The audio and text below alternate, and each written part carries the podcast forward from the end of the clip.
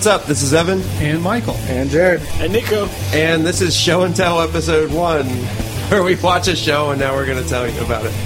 That's So, right. yeah, so tonight Michael brought over the movie Dungeons and Dragons on Blu ray. on Blu-ray, of course. Yeah, which didn't make it any better. Probably better worse. Probably Right. made it worse. So, what do we have to say about this movie? Well, there's quite a lot to say. The movie was written and directed by a guy named Courtney Solomon.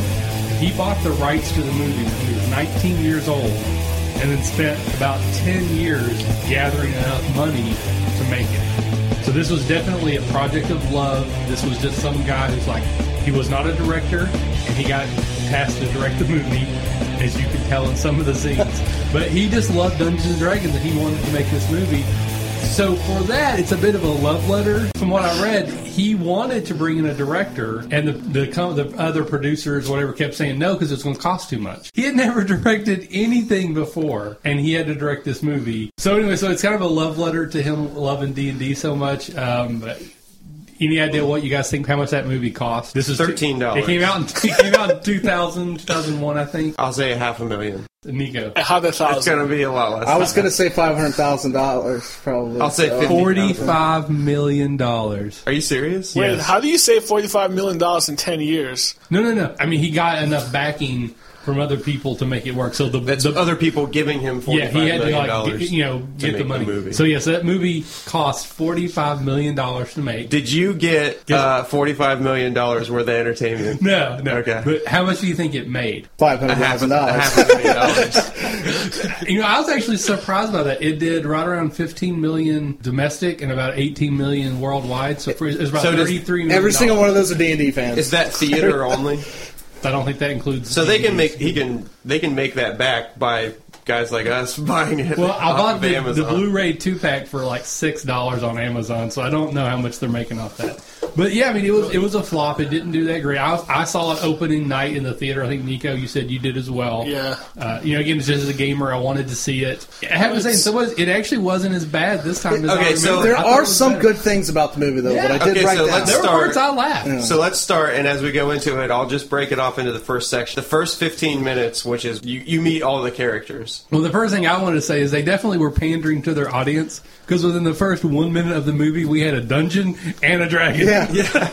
so, so they definitely started I off was that going way. to say that, too. And one, the other thing I thought was really funny, and I don't even remember half the character's name. I guess Profion is like the main villain. He's trying to overthrow the empire, and he wants the staff that controls dragons. That's for Jeremy himself. Irons. And right off the bat, he basically made his own version of the staff, and then he wanted to try it out. So he tells a bunch of his peons, "Hey, open that gate where there's a dragon behind it," and they say, "Okay." And then immediately they're like, "Holy shit, there's a dragon!" And they start running around like you knew there was a dragon there. You That's opened called this- frightful presence. You Everybody the has to make a check when they Well, see Well, it's the minions. Now, are we gonna go through this whole movie, or should we intentionally leave out any spoilers in case somebody's listening to this and goes, "I really want to watch this movie," Well, that's Pause why, this now, watch the movie, and well, then that's why we kind of want to go listen. with it somewhat chronologically. and then we'll say, "Okay, af- after this point." All right. yeah, spoiler alert. Okay, initial Well, thought. my first question is, what level do you think all the characters were? with some of the spells that were thrown around, even though they referred to her as low level, I would think ten to twelve. They're fighting beholders. There's I would I would agree with that, control except for snails. I would say snails is probably couldn't be over sixth level. I think his wisdom and intelligence was low, and dexterity, yeah, and everything. and definitely strength. Okay, so So he had high charisma. That's So this people was one of the other things that struck me off. At. Do you think that Snails was based off of Jar Jar Binks, or Jar Jar was based off Snails? Well, when They're they- I basically the think- same character. I I, I didn't get a connection between the two. Snails did not annoy me whatsoever. No, no comparison to, to Jar Jar. Binks. See, does I- there were so many scenes in this movie like, well, that's from Star Wars. That's from Star Wars. The rancor pit where they killed the dragon. The cantina scene. There was like two or three other things. I'm like, oh, that's straight from Star Wars. That's straight from Star Wars. The I'm just thinking that maybe Lucas is like, oh, f you for stealing my movie. I want to put Snails in my movie and make him terrible. But I definitely saw a lot of Star Wars Positive. parallels. I felt like they were trying, and Goonies, and Dungeons, or uh, and Talking about Raiders Lost Ark. talking about Marlon Wayans. wh- After he died, this is the second to the last thing that I wrote down because I was. Spoiler alert! I was so, yeah, you just jumped I was- halfway to the movie. I was so surprised by him in the movie that I wrote down Marlon Wayans was not annoying to me, like because I just expected his But he was character. dead for half the movie, so I he didn't really get a ex- chance. I expected his character to be the Out- Jar Jar out there. Binks, Right. and me to like just be dreading when he came on the screen. But I honestly didn't. Like I thought some of I was laughing at some of the things he was doing. He probably was And the best part of the movie in a lot of ways. banter, other than him, I th- I wrote down um, Xilus, the guy that ran the. Uh, The Thieves Guild. yeah, like he, I thought he was like the best cast actor. Like I thought he did a really good job In of that role. In that role, but But do you think, I- did Marlon Wayans like? Did he just get tired of his contract, or does he? Because it like he just left halfway through the movie and never came back. I kind of feel like that Nah, was more of like a behind the scenes contract thing. He was like, "Fuck this movie." Well, see, I- well, the way I'm perceiving this is like, if the guy loves D and D, so he, of course he's played a bunch of of games.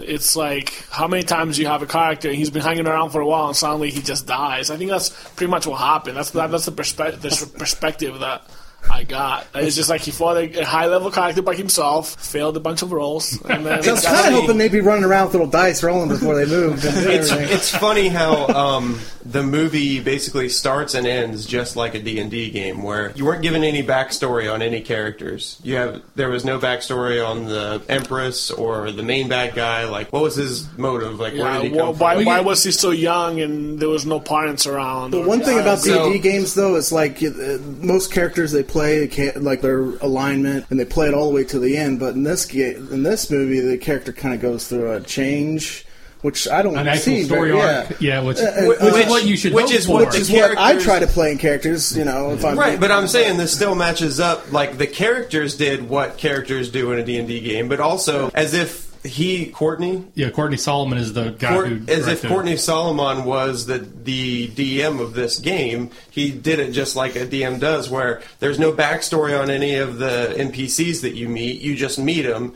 and they're given the reason for being there, but you don't know anything else. Right. the dwarf just kind of pops out of a bush. it was like no, a no, garbage. no is way. What that was. Where did he come from? How did I he get think there? No at one point he was like, you know, we're missing a dwarf. We just have to. we have to have and dwarf. Joe Pesci's available, so let's get him. Well, there was a sign when when you meet the dwarf for the first time. There's a sign on like the side It of said the no dwarves allowed. Yeah, so he's like standing outside that Tell me sign. that dwarfs allowed. But I mean, th- this group did have the dynamic that every group I've been in has. They have the comedic person who always goofs around and does really doesn't accomplish much, but adds a comic feel to the group, and that was the dwarf. Then they've got the real serious player who, like, I, I was thinking the ranger in this movie was more of the serious, like, let's stay focused in the game, no goofing around kind of guy. well, the reason why I brought up the not- first sorry. the first 15 minutes was when all of that was happening, introducing all the people, I was just thinking, oh my god, here we go. That first 15 minutes was a setup for a bad movie for me. But then the next part, when when he went to the Thieves Guild and he started that the maze, That's a dungeon crawl. I, I was into it. When he was in there, I was I sat back up in my seat. I was like, okay, here we go. Maybe this is going to get better. Jeremy Irons' character, he keeps changing plans. First, he's going to make his own staff. That doesn't work. So he's going to try to trick the council. That doesn't work. Then he finds out about third staff, and so it's just like he keeps. Who he won't- directed this he won't. He won't commit to a plan. Did, did anybody else find themselves uh, like counting the rounds, like like um, when, when they're doing something in combat, like oh, it took her three rounds just to crawl on the floor and grab that map because it was like 18 seconds. It's like did Only anybody else do that? That was that another parallel to, to the second Indiana Jones movie where mm-hmm. the vial antidote keeps getting kicked around the dance mm-hmm. club. Mm. I totally saw that's what happened in that scene where the map keeps gets getting, getting kicked around in the. But how many times has that been done other than Indiana Jones? Possibly, but for some reason that was Every- evocative to me. Because when it's done well, it really stands out. Two thieves, which are Ridley and Snails, which become sort of the hero of the movie, just on their own decide to break into the Mage Tower and steal some stuff, and that's how they get wrapped up in this. Secondly, I didn't know that Wil Wheaton was in this movie, but that Ridley guy looked just like Wil Wheaton to me from Star Trek Next Generation. What, what who was Ridley? The main Oh, character. Be, oh, Very, yeah, very. It's not, it's not Will. I know it's not Wil Wheaton, but it They looks a lot look like very him. similar, Very yeah. similar to Wil Wheaton. It's interesting when the movie starts because you see the the bad guys and you kind of Justin Whalin. And you kind of get the idea of what's going on. And then you see the princess. And 13 years ago, I had the same feeling. I see the princess, and I'm like, oh my god, the princess sucks. Oh, okay. okay Oh, so horrible. So you've seen this movie horrible, before. horrible, yeah, I saw it like in, when it came out in the theaters. So it was funny because Yeah. like, I, had, I don't, I didn't very- remember the movie, but watching it again, I'm like, acting. yeah, the princess and again, still sucks. her name's Thora Birch. Seen her in other things and thought she was great. She was terrible. Her delivery was if she was reading her script trying to memorize it. Like, And- okay, and then I say, Or looking for the cue no, I cards. will not do that. Council. blink, look up. At the very end, Please there's flip a scene where they're standing on a balcony. I don't know. It looks like it's a thousand feet or more up in the air. So you can tell everything around where the ca- they are is obviously computer generated, and you can see her like when she's walking on the balcony. It's you can basically tell that she's on a set and she's looking down at where she's supposed to be walking, Yeah. or her mark, or because there's like a green screen or something there. That was just. I bad. mean, Jeremy Irons, he was acting in this movie. I mean, he was acting But- for everyone else too, but she was it terrible. made it look like overacting because Yeah, everybody course, else it was did. terrible. Yeah, comparatively. And then what, what were you saying about the blue lip guy? And for some reason, he's wearing like blue lipstick through the whole I movie. said- Yeah, I have here on my notes lipstick negative five on intimidate checks. There, basically, he's wearing blue meta- metallic blue lipstick. I mean, I'm sure the, I'm sure in the, the uh, makeup room, the girl just pulled her lipstick out of her purse and was like, "This'll do." And it looks like it's on put him. on It's- poorly too. It's, like, metallic blue. A little bit on his upper lip. And what I said mm-hmm. was, lot on the if you if you have something like that, you have a character that's in. He, he was probably in half of the movie.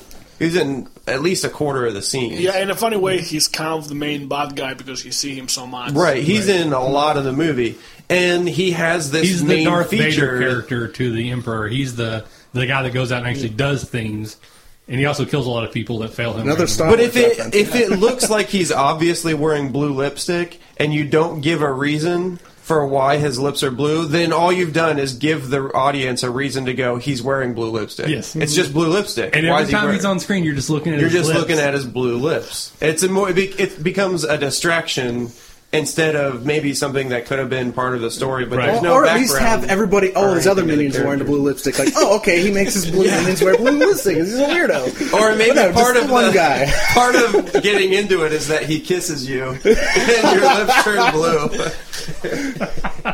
So one of the things I just wants mentioned to on here smell. early on. So the two characters, Ridley and Snails, are breaking into the Mage Tower, which again is how they initially get mixed up in this whole big plot. They're they're telling a story, and it's really quickly, but it actually made me laugh. Is when Snails' character is like, "Remember that time we broke into the Halfling's house, and who did he chase, and who did he catch, and who did he beat from the waist down?" like it just uh, that was And the other a- character was miming, miming the whole like, time. what Yes, he was yeah. saying. Yeah, But it was just I actually laughed kind of almost out loud. I I think. I think that scene sets you up hoping that the movie will be good because you, you kind of see the characters a little bit more. They're starting to actually interact with each other. You can tell they've been around with each other for so long that one of them can lip can like lip mime the other guy, and then you know they do the classic thief thing, which is steal everything that's cool. I ended up liking their characters Because When- of that I- scene, I think that scene is what makes the characters kind of like become more alive and What made it- realistic. what made their characters believable to me was I what I was thinking was okay, this is the classic guy who like if you don't want to be here, just leave. Like he's complaining all the time and does it obviously doesn't want to be here and I'm just thinking to myself, well just go if it's that bad.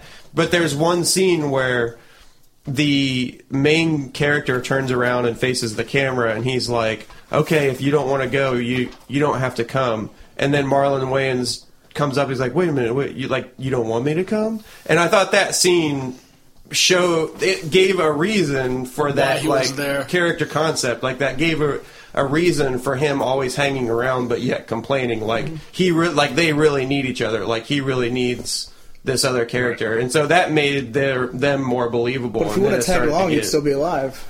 and then He's going to hold that against him for the rest of his life. yeah, it's your fault. So, I thought one thing I thought was funny was the duration of spells were directly tied to the plot. Yeah. Because there's a couple times where they go through a portal and it stays open for 15 minutes. Oh, yeah. And so that all the bad guys can come through with them. And another Right. time where it, it closes instantly and they're away. Oh, or if they throw something and hit, like when she threw the lightning a couple times, they stay frozen just long Just enough long enough for them, to get, away. yeah. And So- then so the- as soon as they get away, then they break yeah, free. so all the spell descriptions where it says duration would be as per plot requires. It would be the duration of every spell in the game. as long as needed. There's kind of an unrealistic approach where you have a you have an empress who can control dragons. Do you think that anyone would seriously think about fucking with her? Yeah, and she loses the, the battle of wits with the guy who Yeah. can't control any dragon. Yeah. yeah, she's They definitely don't treat her like a person that can control dragons. And that No. part sounded like felt like Star Wars 2, where the the princess is talking to the Senate or whatever. Yeah. That, I was like, wow, this is Star Wars. So, may, so let's think about this. Maybe he has a point because his argument is that she, as a child, is in no position to rule their entire empire. He might be right. She was terrible. She's right. Well, she's just a bad public speaker, is all. Oh, she, so, so she had the right feelings and emotions. right. couldn't She just needed somebody. properly. She needed a medium to go through to the public. So this brings me to one of my one of my favorite scenes in the entire movie because this is straight out of almost every D and D game I've ever played. The characters, the the low level mage and the two thieves are running from the bad guy with the blue lips. They run into the dwarf as we've already mentioned, and he immediately becomes part of the group just because He's the, there. the plot requires it. And then of course the bad guys, being bad guys, blame the murder on the mage and the thief. So now they're hiding. And so what do they do? they get black hooded robes and they're walking through town. We they're, need disguises. They're the only people in town wearing hooded robes with their heads down. Like that's not conspicuous at all. But how often does that happen in our games where it's like all right, I'll Disguise put- check. I'll just put my hood up and they'll never see me. Yeah. You're the one guy wearing it's 80 degrees outside. Why do you have your hood up? Well, it's like uh, well, they also did that with fallen people, and because right after that, right, they, they they basically go to the new town where there's the thieves guild, and they have to follow the guy that we couldn't identify his race, the purple guy with Oh, the yeah. eye in, the, in his forehead, and they're like sneaking around, following him throughout the market, like no one notices that something weird is going. yeah, that on. guy should be the one wearing the cloak. yes. He's the one who stands out. yeah, definitely needs to. So that leads me to another thing. So, so basically, the way they got this map from, which is the map that the bad guys are after, and it tells them they have to get the eye of the dragon to get to the rod that controls dragons. And the eye of the dragon is hidden in this other city. I don't remember the name. And there's like this thieves guild, and you have to go through the maze to get to it. And so, of course, Ridley, being the hero and the thief, volunteers, and he goes through this. It's like a three-room maze. At least that's all they show us in Yeah, the it movie is three rooms. And, it. and the whole time it's like a spectator sport. So there's like one of the walls in every room is just like an iron gate, and all the other people are watching and they're making bets and they're talking. I liked it just because of the cinematics. I didn't mind any of the fight scenes. The main scene at the end, the the the climax, I wasn't into just because it didn't look. It didn't. I don't want to. I wasn't into that, but. But as the- far as the dungeon specific or the, that maze, well, the, the reason why I like the dungeon was because it was just like it was it was actual. it was simple. It was simple. It was like the fist fighting. I didn't mind the fist fighting when people were throwing each other around the bar Right. or the tavern or when he was going through the maze. I was I don't know. I was watching it with a little bit of uh, tense anticipation. Like, I liked how's it. he gonna? Yeah, I, I liked it. I liked how it's the typical you step on a tile and you know the flames come out. my, and my, he my did his part as a rogue. wasn't, wasn't necessarily that. It was that after he got it. This is the part that got me. So so imagine. So again, you have this like Oh. you have a Oh. three, you have a three room dungeon. But when he got to it, didn't you think he was going to pick it up and a ball was going to start rolling? yeah. Again, very Indiana Jones esque. But basically, there's like a three room dungeon. There's like three different traps. He goes through all of them. The whole time, again, keep in mind, there's a third wall that's just an iron gate so everybody can see. They're slightly above Like, him. They're maybe like 10 feet, not even yeah, they're like they're like half a floor up, basically. Yeah, wa- looking kind of down. So they get he, so Ridley makes it through all three rooms. He's able to get to this dragon eye, and when he comes out, what happens is that the owner of the thieves guild's like, "I've been waiting for 15 years for someone to solve that maze. Now give me that gem." So wait, so somebody could have been sitting there for 15 years watching people spring these traps, memorized them, and then just went in there and got it. Then they, you can bypass all the rooms because there's always a there's a gate. You Well, can just reach the- across it in, and get the. in the room before the gem, there's that spike ceiling. So I guess you can imply that you can't get down that. But you Maybe. got 15 years where you can look at what's happening. Right. You could have figured out, or you could have just drilled a hole in the wall because you know exactly where it is. Yeah, like you a got good 15 thief. years. Yeah, you give me a sledgehammer, and I could have got that thing in at least a week. Yeah. and it just was so dumb. I was so. It's it's just one of those things that you have to go along with for the movie.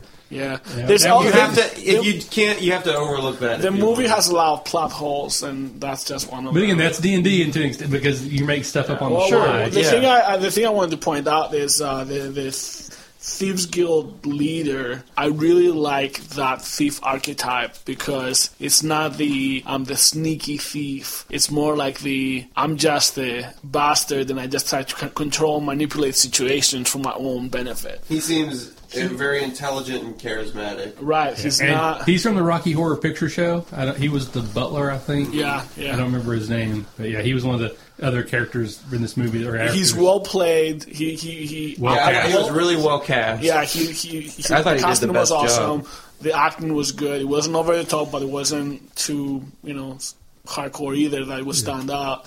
And I just really like how that thief played out. Like he controlled the group, and and also like the mage slapping the ass. That was Yeah, great. yeah. He, he he was checking out the female I'll do what I wizard, and uh, he appreciated that.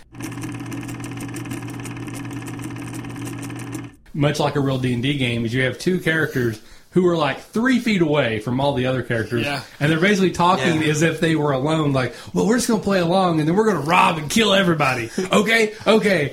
Everyone else would have heard that whole conversation. As I already wrote down, he goes, They- they- was that an aside conversation? Because Yeah. everybody was there. No, they they did the same thing when Snails met the elf for the first time. He's like, "Give me your most expensive wine." He's like, "Just give me the cheapest one." And it's like, And the girl She's was right next there. to oh, Yeah. And there she's was- an elf, so she can hear better than most. "Oh, that's racist." And I wrote down that it was a failed spot check because no one noticed the elf in the tree right behind them, watching them the whole time. There was a lot of missed spot checks in this movie. so my next note, and Snails is just stealing everything that's not nailed down. Yeah. I mean, he wasn't like he's like a, a discriminative thief. He just steals everything. At one point, he stole a dead cat. I don't know if it Oh, was a stuffed cat or just a rigor mortis, but he, he actually steals a I dead think it was cat. a taxidermy A cat. taxidermy cat. So he's just walking around with a taxidermy cat. That's his main uh, thing in every scene is that he just walks he walks through the scene grabbing things and putting them Right, into it. he's he's like the classic. The, the first time somebody plays a rogue, usually play the kleptomaniac, and he's the classic rogue. He's The f- everything. he steals everything, even if the things are too big. He's like, "Can I get this dragon Big tooth?" tooth, Sleight like, of hand, "No, it's sleight too- of hand, sleight of hand. It's like it's too big. Like, he still tries to put it in his bag just in case. Everybody in my game, you go, can I? I want to try and pickpocket him. Yeah, he's, it's the same idea. It's exactly the same idea. So in the scene where the map is getting kicked around like the cantina, cantina the bad guys end up with it. Blue lip guy, and so the elf ranger, who's now part of the party, the dwarf, the two rogues, and the mage, basically go through the woods and they set up. So they're going to try to steal it back. And they Well- come, they're, they've like kind of taken up residence in this old abandoned castle, I guess. Well, remember the the mage is taken with the map, and then oh, that's right. The mage was kidnapped. And that's well. another plot uh, but plot hole because they say, "Hey, we I know I know a different path, and we'll go pull up ahead of them." But they're in a castle, therefore, how are you going to pull up ahead of a castle? It just, just doesn't work. right. But Yeah, so so, they they end up going to a castle when they're actually trying to like Yeah, track if them you down. want to get shunned in the group, say, "Hey, let's split up." That's what seems Lots like they were always party. doing that. So they get to this castle and they're going to break in and get the map and get the mage. And they have beholders. In my experience with D and D, beholders are always you know, like very intelligent, almost like wizards. And in this movie, they're basically moronic guard dogs. yeah, they're like guard dogs. They are. Uh, You see, like what four of them, three outside. When I saw those the first time, especially when I first watched this movie, I was excited. I was like, Mm-hmm. "Oh, we're going to see a disintegration ray or anti." I mean, those like this cool effects. No, they basically throw a rock. Every guard in the whole city runs to it, so you can sneak in behind them, and then we never see the beholder again. Yeah, I Okay, was, now I was, that- I was hoping to see more uh, uh, monsters from the monster manuals or whatever in there. Like, There was Well, None. that's the thing that we were talking about while watching the movie is You see a lot of races that don't exist in D and D. Like that purple guy has never been talked about. The one, the guy in the bar that looked like a f- Fist Face or whatever he was. I still never saw that guy. Yeah, I don't know who that is he shows up twice, but it's like you don't know what race he is. And then you never saw Magic Missile. You never Mm-hmm. like the classic things you expect from D and D. You didn't see. What I'm wondering about is maybe he didn't have the rights to actually mention those names. Maybe. Well, I know I did read in the Wikipedia too that uh, Dave Arneson, uh, who was a co-creator of the original Dungeons and Dragons, had a scene in the movie. He was a cameo scene, and it got cut. So clearly, he was on board with the movie. So I don't know why. He Well, I know that, uh. Maybe he didn't want to constantly be compared to a D&D game, Yeah, which maybe- is exactly what we're doing. Yeah. Yeah, So I mean, you were going to that's say what it though, was. you said you, you're starting to see the Star Wars and the other movie. There was I forgot about one scene that when it happened I thought of Star Wars and it was at the it's at the very end. I don't know. Well, Okay. we're not not quite there yet. Then It's, it's almost I'll- the movie I'll- should have been Dungeons and Dragons. I'll Come bring it up. it. It's just like Star Wars. I'll bring it up uh, after we say spoiler. After we say spoiler alert, I'll bring it up. One question I had was, and maybe I missed this because I was kind of going in and out of the movie, just mentally. Um, and uh, the the ranger, much. I didn't understand why the ranger, why Wood Elf would be reporting to the princess. Well, I, I don't See, think she was actually a ranger. I think she's She was. an This is tracking, She and was. I just got because kind of the she, feel. of she was a tracker. Because this is the the blue lip guy is talking to the main bad guy. Bad guy is basically well, the bad guy is the, the scene starts with the bad guy saying to the blue lip guy, "Hey, you tell me that I shouldn't be concerned about this?" And he says the princess has sent her best tracker to find these guys. Okay, so- so it's Oh, that's implied that the wood elf uh, was implied that she's the tracker that the princess has sent. That's why she, she was looking for them. okay. And this Now you Well, said it, you're right. Yeah.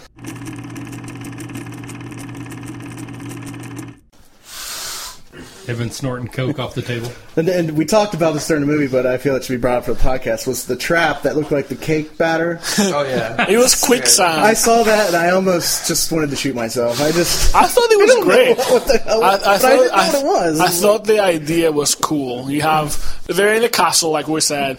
They get split up again. Mm-hmm. Snails goes to find them up. So it's That's- funny. Snails is the only character that we actually know his name.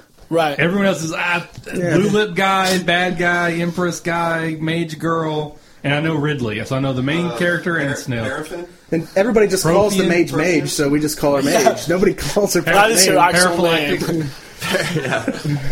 But anyways, so Snails is basically trying to get the mop, and of course he starts stealing stuff in the room.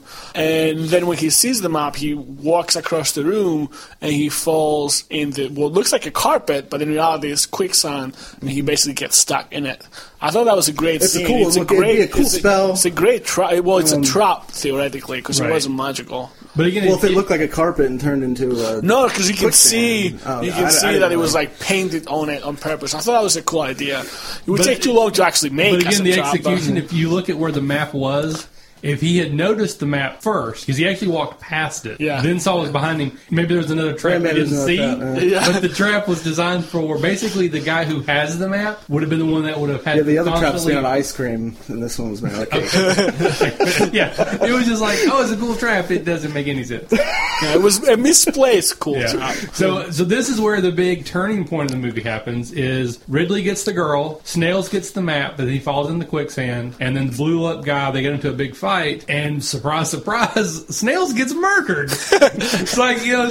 Oh yeah. Oh, by the way, Spoiler spoilers. Shit, we didn't. Say. Maybe that's what we should call the podcast. They, We'll we just already ruined that spoiler a long time ago. I knew it was coming because I've seen the movie before, but even this time, it it seems out of place. Yeah, you, actually, you know what? Now that we're talking about it, Out of place. he's the thing that's hard is because the movie was so bad, you can't tell what is bad acting, what is bad plot, and what is something else happened. Because he basically the reason why he dies is he throws the map to the good guys, which is funny because actually when he throws the map, it doesn't actually make. He goes like It goes. Yeah. Literally drives right beside. him.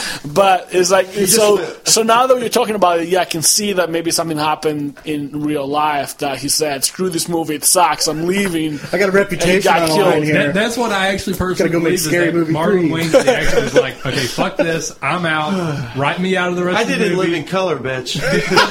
That's, that's basically like maybe a little over halfway through the movie, and he's just never. And, I mean, they talk about him, but he's not in there. I, I kind of I didn't like, get that feel from it at all. I thought it was just that scene where up until Player that, just dies. up until no up until that point nothing serious has happened so you have to give the audience a reason to have anxiety or a reason to have a little bit of fear if there's a conflict so you take a really really likable character and you kill him Why couldn't the dwarf die? I know. or the mage. Any one of those would have been fine. because Oh, or oh, weren't even attached Ridley. the, you weren't attached to the dwarf like you Hey, were Joe Pesci. You know, I, I'm a, I like Joe Pesci.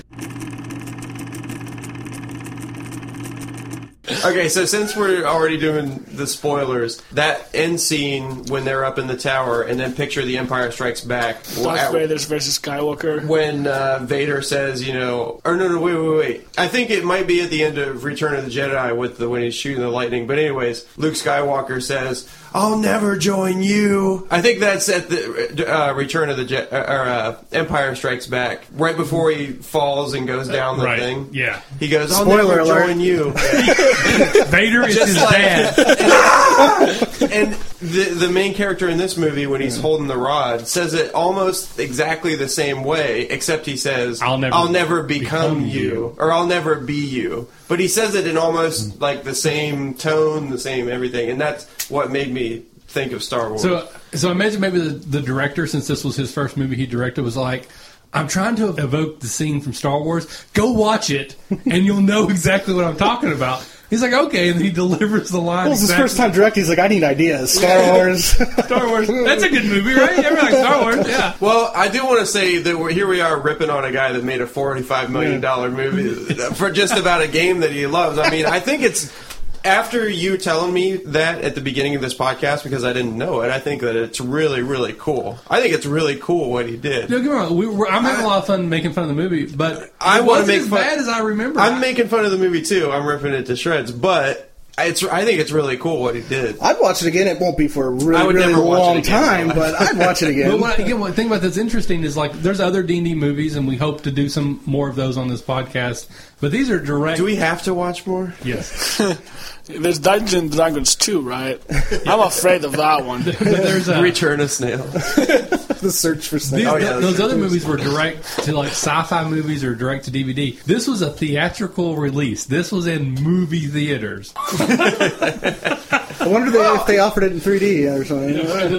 That would have made it a little better. But so again, we've talked before about the Empress and how bad she was. But in particular, for me, the the worst scene of all was near the end where she is talking about because she was delivering that a fifth grader would do like a book report on Lincoln, standing up in front of the class. I mean, that was the level of reading she gave those lines. You know, Yeah, if you that's think, pretty bad. If you think about her face, picture her face in that movie. Okay, and then now realize that she never changed from that face in the No, entire no, movie. no, no. It She was- never changed facial facial expressions. She had no acting whatsoever. Minimalist. It's like she had Botox. She everywhere. had one mm-hmm. face in mm-hmm. every scene of the movie, and she and it no never emotion. changed. It was just yeah. It was surprisingly bad. When Marlon Wayans is the best actor in a movie, I, damn it! I liked him the best. I know I did too.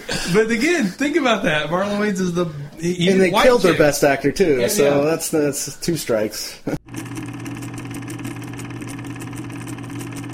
The, the the blue lipstick guy he gets the the guy curses him and he has this dragon thing living in him and it comes out of his ears and I'm thinking to myself how does one live through that wouldn't it destroy his brains or whatever that Yeah. thing live but that's not even the other thing is like he he he makes them come out on command and then they're sucking the thoughts out of that out of the mage's mind and I'm thinking to myself I wonder what the will save is on that. it's whatever it is she failed. Probably really high she failed and he got the information. The only thing I uh, That was that was in my notes. Sorry, I didn't bring that up. wrote down was first 15 minutes no better than Dora the Explorer. I just thought I like can contest for that. I see a lot of Dora the Explorer. well, I just I just I felt like the first the first that first part of the movie just had nothing to it. Like it could have been written by people who write children's cartoons, where you don't really need a point. You just have something on the screen to keep the story going. See, but that just goes to say that anybody can make a movie and make millions off of it. I say we just make a movie, guys. Well, technically, he well, lost. technically he lost. He lost twelve million or $12 million, whatever. well, but we're not going to spend 48 million on ours, though. So But one of the things we that. joked about is, is so Snails died about uh, three quarters of the way through the movie. And if it had been a real D and D campaign, then there would have been a new character introduced that would have been like, "Hey, look, it's uh, our new our halfling guy, It's Slugs. it's Slugs," Slugs the cleric. because that's what they were missing was a yeah, cleric. that yeah, that was one other thing I had is the, they needed a cleric or something in there. Well, after snails died, they went through the, the, where the wood elves were at, and that's when you get introduced to a druid. One of the thoughts I had was in D and D games, usually when people cast spells, it's not a big deal. It's just like, I cast healing touch, but in that scene, you're just like, oh yeah, that is kind of what it looks like. Yeah, you know, actual what- energy was transferred from one Right. body to the other, and. Do you guys think you know? Is this a movie that other people should watch? Like, No. if you're a fan of D and D, I'm not talking Oh, about general Only if public. you're a Oh, fan okay. of D If you're a and D. You play D&D, you nerd it up in your basement, do you need to see this movie? if you have a Do death you need to? Yeah. No. No, No. not at all. No. Nobody needs to see this movie. No. Like if you're a, if, if if there was a Star Wars role playing game long before the Star Wars movies came out, and you said if you're a fan of the Star Wars role playing game, do you need to see these movies? I say yes. Mm-hmm. But no, No. this is nothing like this is nothing like that. This is a it's a bad movie. Now, if you're a fan of this movie, you should definitely check check out D and D, the role playing game, because it's way better. I don't know what this game is, but I really like this movie. Wait, this was based on a game? And you have horrible taste in movies. Yeah. well, you know what? Of the people that actually watch, like watching really horrible horror movies, they might enjoy this because it's funny. You know, you know they'll, they'll try In to make it really way. funny, but Mhm. it is funny because it's so bad. Yeah, I think Marlon Wayans best thing in the movie. Yeah, he, he gets a clap. Uh, Snails definitely was the most entertaining character. Everybody else after that's pretty much about even, and then there's the Empress at the bottom. so our, our AV Club award goes to Marlon, Marlon Wayans for Wayans, this.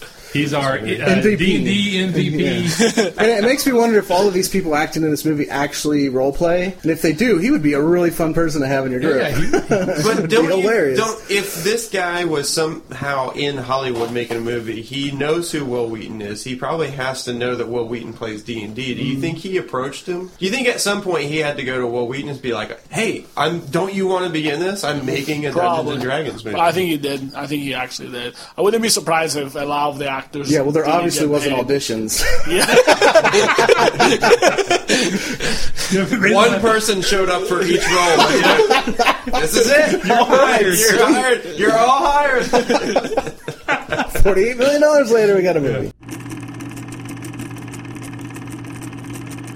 Oh, we well, we completely forgot about the Grateful Dead scene when uh, Ridley finally gets the, uh, the the rod that controls red dragons. He talks to a skeleton that looks just right off uh, a Grateful Dead album. I really didn't like that scene. It reminds me of what Well- a lich looks like. It just looked like a lich or something. Well, the way the Undead mage. the way the skeleton died was hilarious. Yeah. and then, then it was like snap, and I was like, okay, Totally never mind. I tell take that back. He was animatronic. I mean, there was there was no believability in this skeleton. Its, its movements were very. Yeah, it never very stopped moving. It was just like It was like it's a small world after all, and then it just kind of like its head falls over and it's dead. Sparks come out at one point. the way when the skeleton, you know, kind of came alive and he was like, ah, it. That was me- cool. That was cool. I thought. I thought Yeah, when he came it- when he came alive. That was a, a good moment, but then it made me feel like, okay, is this skeleton supposed to? Is this like the protector of this rod? But then he just went, Here you go.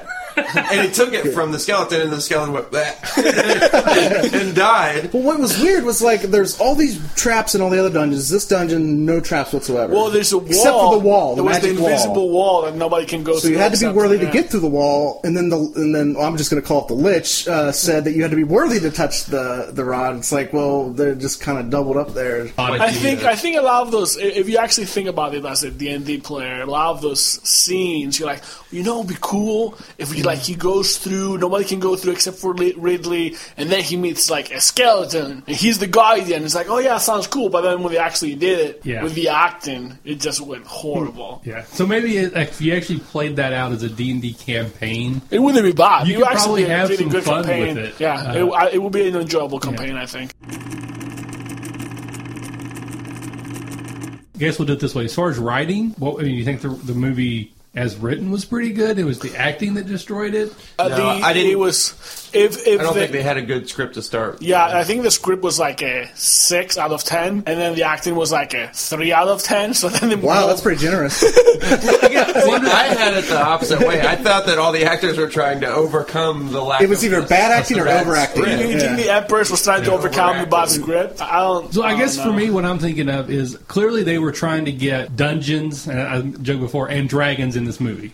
There was several, several There were times. dungeons. Literally, Dungeons, dungeons check. and dragons. Dragons, check. so I, I get what they're going for, but if I think of a movie that's just like an iconic Dungeon Dragons campaign, I just don't, that's not what I envisioned. Like there were so many things. There's too at many all. dragons. Not at all, yeah. Yeah. Too many dragons for a D&D campaign, and not enough like classic spells. There was no actual. Well, there was. I guess there was a lock picking scene, but it was like, oh, well, you use this key, and then it works like magically. But Right. I wish there was more classic D&D stuff. There was no like um, in the dark dungeon with uh, torches in a corridor with some skeletons. Oh, I had well, I had made notes about that goblins, too. Is that no matter how long these dungeons have been unoccupied, the lights are still on. The lights- There are torches, torches Right. are going- when- Whenever it's dark, it's not actually dark. Ever It's just blue. torches. They're just always. There's a lot of primary colors in this. You know, there's always a blue light on this person. There's a red light on this person. There's yellow light over here. So clearly, they only had one lens. They kept changing out for every time they had a different scene. and the light post. I didn't- Don't Yes, forget the light Yes, post. There's scene. one scene in the forest where there's clearly It looks- just a big light pole two feet off of screen casting light. Rating system. Well, see, I was going to go different. I was going to rate it by the wondrous magic item. I'm going to call it a ring of sustenance. It's something that's cool to get, but really don't have to have it. Yeah. You, you'd be fine without it. All right, well, there you go. That was our first uh, show and tell. So our first show and tell. Yeah. Watch the show, and we told you about it. All right, so this has been Evan, And Michael, Jared? Nico. and see you next time. here's something.